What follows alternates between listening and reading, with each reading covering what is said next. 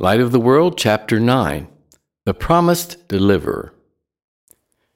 Because of his obedient faith in his Creator God, Abraham received the promise that a great nation would come forth from the son of his old age. This might not seem as important to us in our time when many worry about the planet having to support too many people, but it was different 4,000 years ago. Having a family was more important to Abraham whose original name meant exalted father. Later, the name given to him by God would be Abraham or father of a multitude. For in ancient days, a person's name often described him. Abraham's very purpose in life was not simply to prosper in business, but to inherit the promised land and to populate that land with his family. This family would then be God's instrument through which all the families of this world would be blessed. Ironically, his family did not really flourish at first in the Promised Land. Many things would transpire before that time. Abraham's grandson Joseph was betrayed by the jealousy of his own brothers, and he became a slave in Egypt. In his integrity and faithfulness to God, he endured much suffering and abuse, but was rewarded in the end. His God enabled him to interpret the dreams of Pharaoh and to lead Egypt through a great famine. Finally, his brothers humbled themselves before him, and they were reconciled. In this, we see another parallel with Jesus, who, while on the cross, asked for forgiveness for his own people who, in their jealousy, rejected him. The natural children of Abraham mostly have failed to recognize him to this day, with only a minority believing in him. However, we look forward in great anticipation with the Apostle Paul, who saw the day when their eyes would be open in great numbers. Romans 11 25 through 29. Like Joseph and his brothers who wept and embraced one another, there will also come a time when the natural sons of Abraham will reconcile with the one who rescued them as well. Zechariah 12, verses 8 through 11.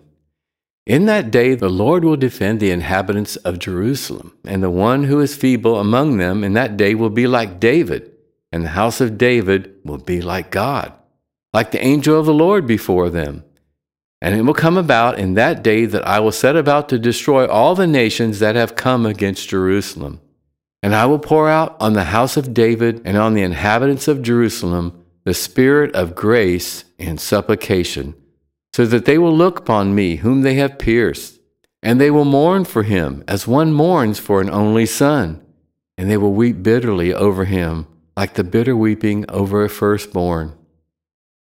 It appears that this mourning will not be limited to Israel, but to all nations, for we read in Revelations chapter 1 verse 7. Behold, he is coming with the clouds, and every eye will see him, even those who pierced him, and all the tribes of the earth will mourn over him. Even so, amen. What a great day that will be when all who have pierced him with their words and actions of hatred, selfishness, pride, and injustice finally grieve over their ways as he reveals himself to them. The great I am. This wonderful story of Joseph and his brothers had a happy ending. He brought his father and all that were with him to live in Egypt, where there was plenty of food, which he had stored up during the seven plentiful years. The seventy families that were brought down with Jacob multiplied there greatly. However, after the death of Joseph, another Pharaoh came to power. He feared that they might rise up against him, so he enslaved them and forced them to build great cities. In spite of this, they multiplied even more. His next plan was to control their population growth by infanticide. The parents of Moses were wise and courageous enough to hide him, and at the same time hopeful enough to risk sending him down the river to freedom. What would become of him? Would the God they trusted in watch over him and use him for something special? Having been rescued by Pharaoh's own daughter and raised in the palace, he could have been very content with his life. This situation might have been easy for some, but not Moses. He saw how his people were being mistreated and he got involved. This led to the accidental killing of an Egyptian, which resulted in his flight from Egypt. Then he again found a relatively good life as a shepherd. Could he at last find contentment? No. Like Joseph, Moses would be another example of Christ, the greatest of all deliverers, by leaving a place of comfort and ease for a place of suffering and struggle. This would lead to a greater purpose, the purpose of lifting others to a higher life. All of this prefigures our Savior Jesus, who left the riches of heaven to become the servant of all. Philippians 2 5 through 11. While in the wilderness, Moses would meet the great I Am, the Eternal One, who has no beginning or ending. Out of a bush on fire, but not consumed by the flames, he received the call to go back to Egypt to deliver his own people. God would give many great and powerful signs through Moses to demonstrate his superiority over the gods of Egypt and to liberate the children of Israel from slavery. Moses would be God's spokesman throughout his lifetime, revealing in great detail how this great family was to become a civilized nation and an example to the world. So much could be said about the importance of Moses, but here I simply want to point out how his ministry gifts fit into the eternal plan of God through Christ. It was Moses who was instructed by God to oversee the building of a place where God would meet with his people. The tabernacle in the wilderness was built to show how serious God was about renewing that relationship he had with Adam and Eve in the garden. In it, he provided a place where they could express repentance for their sins and also receive his grace and be at peace with him. His blessing would be demonstrated in the glory of the pillar of the cloud by day and fire by night, and the provisions made for their journey back to the promised land. Sadly, as is often the case, many missed the point. Far too many worshiped outwardly, but not from the heart right up until the time of Jesus. Jesus pointed this out to many religious leaders of his day who thought they really understood Moses. John chapter 5, verses 45 through 7, we read Do not think that I will accuse you before the Father. The one who accuses you is Moses, in whom you have set your hope. For if you believed Moses, you would believe me, for he wrote of me. But if you do not believe his writings, how will you believe my words? So, how did Moses write of Jesus? The answer might be found in a concept described by the author of the letter to the Hebrews. Hebrews 10, verses 1 and 2. For the law, since it was only a shadow of the good things to come and not the very form of things, can never by the same sacrifices year by year, which they offer continually, make perfect those who draw near. Paul also made a similar observation in Colossians 2, verses 16 and 17.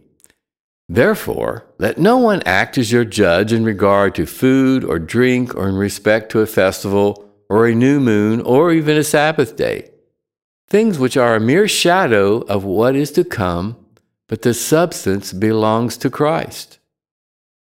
Around the time of the first century, biblical scholars were looking into allegorical interpretations of the scriptures. The New Testament apostles and teachers also began to see amazing parallels between the Old and New Covenants. Jesus himself took special time to show that he was written about in the law of Moses, the writings of the prophets, and in the poetry of the Psalms and the wisdom literature of the Hebrew canon. Luke chapter 24, verses 44 and 45. When individuals become open to see how Jesus was concealed in the stories, the characters, and the rituals of the Old Testament, a rich and wonderful portrait of Christ becomes available to them. He reveals himself by the Spirit to the humble of heart. The law given by Moses, with its ethics, its order, with its sacrificial system, and its clear method of separating his people from the world, was a mere shadow of the good things to come in Christ. In depth studies of this marvelous and mysterious body of literature have proven to encourage many to believe in God's eternal purpose in Christ and His church. Not only was he the Lamb of God that takes away the sin of the world, but also the light of the world, as seen by the candlestick in the tabernacle. Likewise, the bread on the table in the tabernacle pointed to Christ, who is the bread of life.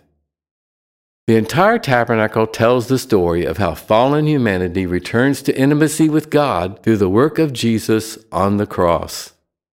Christ is the door of the tabernacle. He is the sacrifice on the brazen altar which represents my repentant heart.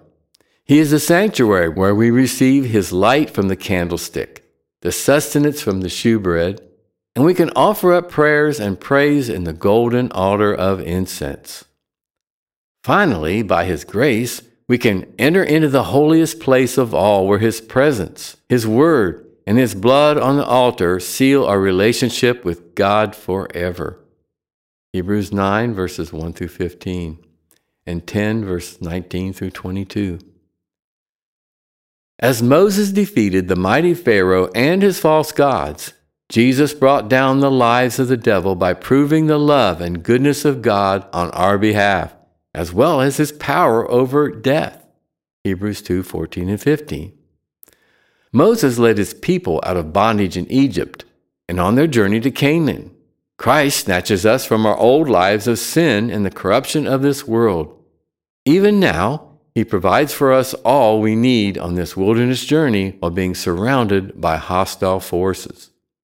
Moses on Mount Sinai gave Israel the law written by the finger of God to prove to the world their identity as God's chosen people. Jesus revealed the true intent of the law in his Sermon on the Mount to prove that by faith we can become citizens of heaven while still living on this earth. Moses could have been speaking of Jesus when he made this statement. Deuteronomy 18:15. The Lord your God will raise up for you a prophet like me from among you, from your countrymen. You shall listen to him. Peter and others declared that Moses was, in fact, foretelling the coming of Jesus even back then. Acts 3 19 through 22, John 6 14. Are you beginning to see how the many pieces of the puzzle begin to fit together in Jesus Christ? But here we are just beginning. There is so much more to come. Christ is not only delivering us from the effects of the fall, He is restoring us to the relationship we had with Him in paradise before the fall. Not only that, but something greater. We already bear the image of God in an earthly manner, but we are to also bear the image of God in a much deeper way. Even now, those who worship him are being daily transformed. In the third chapter of his second letter to the Corinthian church, Paul describes a situation where some biblical scholars had failed to see the portrait of Christ hidden in their scriptures, our Old Testament. Their minds and their hearts were blinded as if separated from seeing him by a veil. But when any heart turns to the Lord, that veil is taken away. Of course, we know that it is the Holy Spirit which warms our hearts, convicts us of our sin and forgetfulness, and leads us to repentance. 2 Corinthians 3, verses 13 through 18. But their minds were hardened, for until this very day, at the reading of the Old Covenant, the same veil remains unlifted, because it is removed in Christ. But to this day, whenever Moses is read, a veil lies over their heart but whenever a man turns to the Lord, the veil is taken away. Now the Lord is the Spirit, and where the Spirit of the Lord is, there is liberty. But we all with unveiled face, beholding as in a mirror the glory of the Lord, are being transformed into the same image from glory to glory, just as from the Lord, the Spirit. Did you get that? we can be transformed into the image of Christ, who is the express image of the invisible God. 2 Corinthians 4 4, Colossians 1 15, Hebrews 1 3, Romans 8 28 through 30. And we know that God causes all things to work together for good to those who love God, to those who are called according to his purpose. For whom he foreknew, he also predestined to become conformed to the image of his Son, that he might be the firstborn among many brethren. And whom he predestined, these he also called. And whom he called, these he also justified. And whom he justified, these he also glorified. Remember the original blessing in Genesis 1? God had intended all along for humanity to bear his image, to rule the earth on his behalf, and to fill the earth with his glory. Disobedience and sin disrupted that plan, but God could not fail in his purpose. The world was being prepared for the promised deliverer by God's work through many beforehand. Glimpses of him would be seen in Abraham, Joseph, Moses, and others. In fact, the entire universe testifies of him. Romans 120. Throughout the ages, God has been working with us as a potter works with clay in his hands. Everything that has happened and is happening is leading to a great climax in which the knowledge of the glory of the Lord will cover the earth as the waters cover the sea. Isaiah 11:9, Habakkuk 2:14.